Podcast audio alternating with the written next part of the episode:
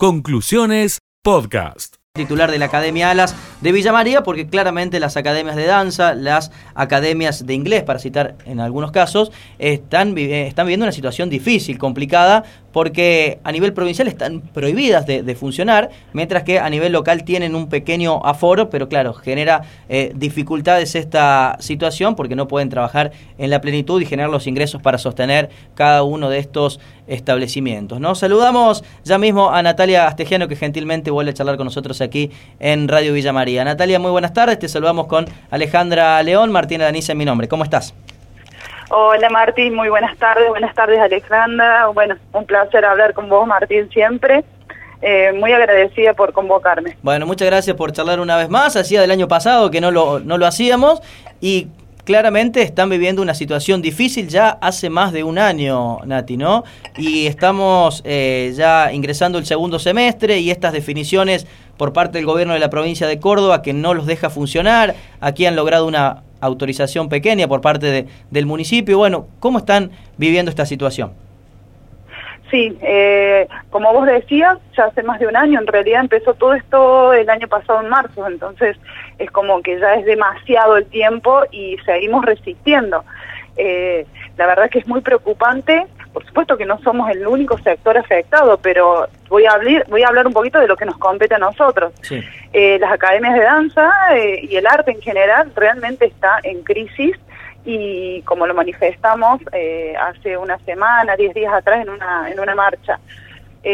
tengo colegas que están pensando en cerrar, sí, o sea, hasta ese punto llegado, gente que ha vendido quizás cosas, sacado ahorros y ya se quedó sin recursos porque bueno, eh, han sido demasiados los meses en que nos han vedado directamente, que no nos han permitido trabajar, y ahora, bueno, volvimos hace 10 días, pero con unas restricciones muy estrictas, o sea, nos permitieron hasta las 19 horas, eh, con un aforo del 30%, ¿sí? ¿Cuál es el tema? El horario no nos sirve, ¿sí? Porque porque la mayoría de la gente o los niños o están en en Zoom, sí, o en el tiempo de clase y la presencialidad, y si no en la virtualidad, entonces no pueden asistir en ese horario de colegio, y lo que es adultos y jóvenes, eh, digamos, paralelamente están trabajando, entonces es imposible asistir a nuestras clases, o sea que se ha reducido extremadamente eh, la cantidad de alumnos, y esto no solo lo hago por alas, sino bueno, compartimos eh, constantemente reuniones virtuales y tenemos un grupo con todos los los directores de, academias de Villa María y nos está pasando exactamente lo mismo. Eh, es extremo y, y como estamos bastante desesperados. La Municipalidad de Villa María nos permitió a nosotros trabajar con estas condiciones. Entendemos que, bueno, en la provincia no es así, en la provincia están directamente, nuestra actividad eh, no está permitida. Eh, y ahora se vuelve a extender hasta el 9 de julio esta restricción. Sí, y no hay definiciones eh, respecto a lo que puede ocurrir después con estas actividades, porque escuchábamos ayer la conferencia de Facundo Torres, el ministro de Gobierno, indicando que la próxima semana, en función de la situación sanitaria, se va a permitir o no este tipo de actividades o las eh, actividades deportivas grupales. Bueno, o sea que todavía tienen la incertidumbre de, de, poder funcionar o no, ¿no? Exacto. Voy a, voy a ser clara en esto. Respetamos sobre todas las cosas la salud de las personas. somos muy conscientes de todo lo que está pasando y no negamos nada, ¿sí? De hecho, nos hemos sacrificado, hemos estado eh, muchos meses cerrados, eh, no solo el año pasado, sino este año, y entendemos cuál es el fin, ¿sí?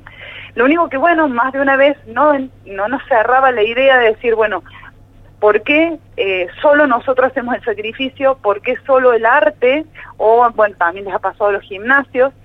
Y vemos otras actividades que, que se han permitido y, y como que aumentan la circulación. Entonces va a decir, o hacemos el sacrificio todos de una para realmente este, que haga la diferencia, porque cerrándonos a nosotros solamente y a las escuelas, que obvio entendemos que ellos representan la gran mayoría de circulación, no creo que haga la diferencia. A nosotros eh, trabajamos con un protocolo súper estricto, eh, mucho mayor a cualquier actividad al aire libre, porque igual la actividad al aire libre no tenés control. No hay control de que la persona no se acerque a la otra, de que mantenga constantemente el barbijo, de que haya una división en el espacio, ¿sí? eh, desde que se, cuando ingresan a la academia se les controla la temperatura, se les pide una declaración jurada. Constantemente estamos teniendo un seguimiento de cada chico, de qué sucede, si hay algún contacto estrecho y todo. En cambio, cuando vas a actividades del aire libre, no hay, nadie puede hacerse cargo de eso. Entonces no entendemos. Entendemos, por supuesto, que el aire libre disminuye el contagio, pero hemos visto en lugares, espacios abiertos, eh, con elementos, haciendo calistenia, tocando y con mucha proximidad. Entonces, eh, no comprendemos por qué seguimos nosotros eh, fuera de consideración, siendo que nunca representamos un peligro, ya que no se han generado contagios dentro de las academias. No hay ningún registro de contagio dentro de una academia. Claro, ¿y, qué medida están eh, solicitando? ¿Qué, ¿Qué sería lo conveniente para ustedes que puedan funcionar, que les convenga y que sea eh, de una manera segura? Mira, estamos pidiendo, rogando que al menos nos permitan hasta las 21 horas, teniendo en cuenta que las personas, por ejemplo, Villa María es una localidad con una gran cantidad de gente que labura en, la parte del comercio. Entonces, salen a las 19, entre que a lo mejor tienen un trayecto hasta su academia de danza o su gimnasio. Nos queda un margen al menos de una hora o dos horas para poder dar las clases. Nosotros estamos cerrando junto con el comercio, no tiene sentido. Nuestro último horario empieza a las 18, de 18 a 19. ¿Quién va a ir a las 18? ¿Me explico? Y encima, eh, eh con una reducción altísima de la cantidad de, alumnos, lo cual está bien, tenemos que reducir. Eh, sí, sí, eh, por ahí no estoy muy de acuerdo en el tema del factor ocupacional, porque me están diciendo el 30%, eh, pero depende de la academia. Hay academias que, que están con un, con, son espacios muy reducidos, otros que son enormes, entonces bueno, hay, hay toda una cuestión ahí que por ahí me parece que, que faltó un poquito de análisis. Nosotros pedimos una extensión horaria hasta las 21 horas, al menos, siendo que normalmente hemos trabajado hasta las 23.30, ¿sí? En, en tiempos normales, 23.30 y veces hasta las 12 de la noche, depende de la academia cuando trabajas con jóvenes y adultos. Bueno, veremos la semana próxima, Natalia, porque eh, desde el 9 de julio, desde el feriado nacional y hasta el primero de, agosto, ¿no? Se habilita la temporada de turismo, se habilita justamente el tránsito interdepartamental, los bares y restaurantes van a poder funcionar hasta las 23 horas, así que si evidentemente generan la, habilitación para este tipo de, de academias, la extensión horaria me parece que va a ir de la mano, porque la restricción de circulación va a ser desde las 0 a las 6 de la mañana.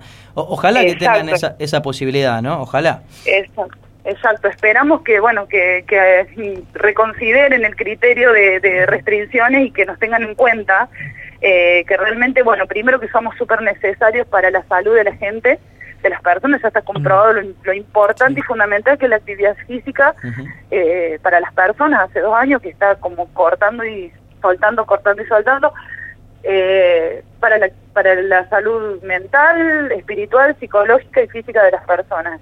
Eh, yo creo que trabajando de una manera coherente, como hemos venido trabajando y responsable, no tendría que haber problema.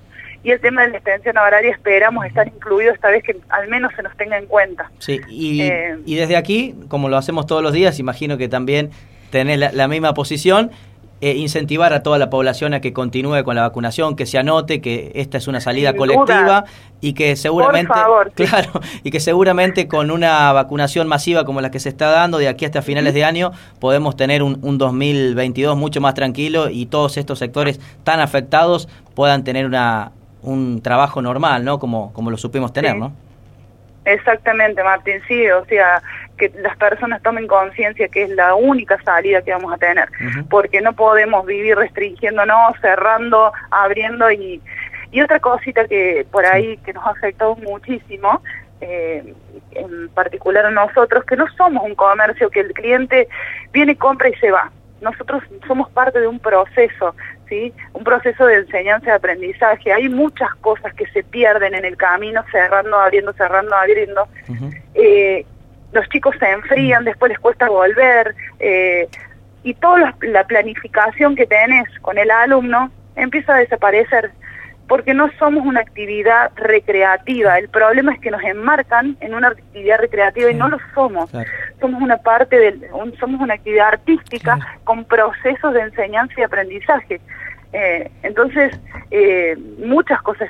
Y como es fundamental la corporeidad, no podemos ir a lo virtual, ¿sí? Porque no, no es una persona sentada como en la escuela, ¿sí? Con, eh, la, danza es otra cosa, la danza es sí o sí la corporeidad y nosotros no podemos estar dando una clase virtual y que un chico se lastime, se lesione, no podemos ser parte también del proceso. Entonces, bueno, hay muchas cosas que como pareciera, y sin ánimo de criticar, pero pareciera como que no se detuvieron a analizar.